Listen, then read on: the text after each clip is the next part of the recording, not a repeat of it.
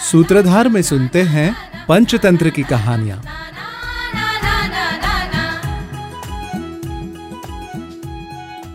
पंडितो अपि वरम शत्रुर्न मूर्खो हितकार कहा वानरेण हतो राजा, विप्राश्चरेण रक्षितः। अर्थात, विद्वान शत्रु भी मूर्ख मित्र से भला होता है।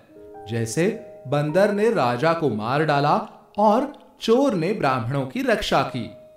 पंचतंत्र में सुनते हैं मूर्ख बंदर और राजा की कथा। किसी राजा का एक भक्त और विश्वास पात्र एक बंदर था। राजा ने उस बंदर को अपना अंगरक्षक नियुक्त कर रखा था और उसे राजमहल में कहीं भी बेरोक टोक जाने की अनुमति थी। एक दिन राजा सो रहा था और बंदर उसके पास खड़े पंखा लेकर हवा कर रहा था। सोते हुए राजा की छाती पर एक मक्खी बैठ गई। पंखे से बार बार दूर हटाने पर भी वो बार बार वहीं बैठती रही। तब उस मूर्ख बंदर ने एक पहनी तलवार से मक्खी पर प्रहार कर दिया। मक्खी तो उड़ गई, परंतु राजा की छाती के दो टुकड़े हो गए और राजा वहीं मर गया। इसीलिए कहते हैं, मूर्ख से मित्रता हानिकारक हो सकती है। वहीं दूसरी ओर एक नगर में एक विद्वान ब्राह्मण रहता था, जो परिस्थितियों के कारण चोर बन गया था। एक बार दूसरे नगर से चार ब्राह्मण वहाँ आए।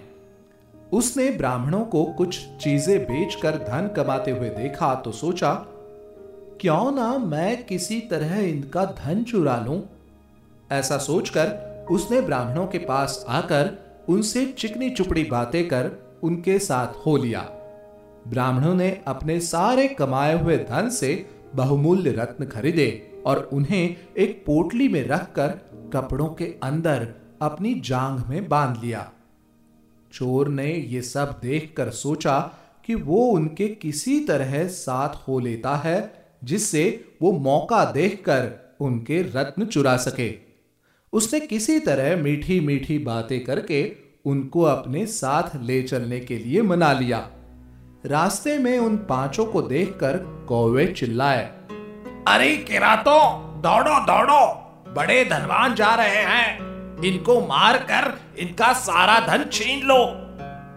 किरातों ने कौवों की बात सुनी तो उनको घेर लिया और उनके सारे सामान को देखा पर उन्हें कुछ भी धन नहीं मिला।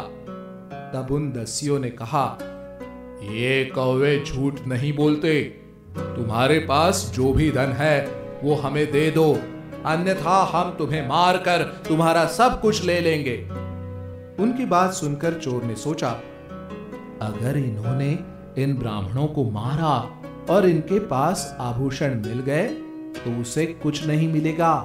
और इनको लगेगा कि मेरे पास भी आभूषण होंगे और ये मुझे भी मार देंगे। ऐसा सोचकर वो आगे बढ़कर बोला ए किरातों अगर ऐसा है तो तुम मुझे अच्छे से देख लो। दस्यु ने उस चोर को मार मार कर उसको हर तरह से देख लिया, पर उसके पास कुछ भी नहीं मिला।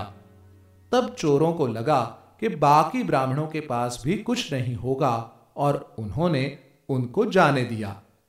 इस प्रकार एक बुद्धिमान शत्रु ने उन ब्राह्मणों के प्राणों की रक्षा की। इसीलिए कहते हैं कि बुद्धिमान शत्रु मूर्ख मित्र से कहीं अच्छा होता है।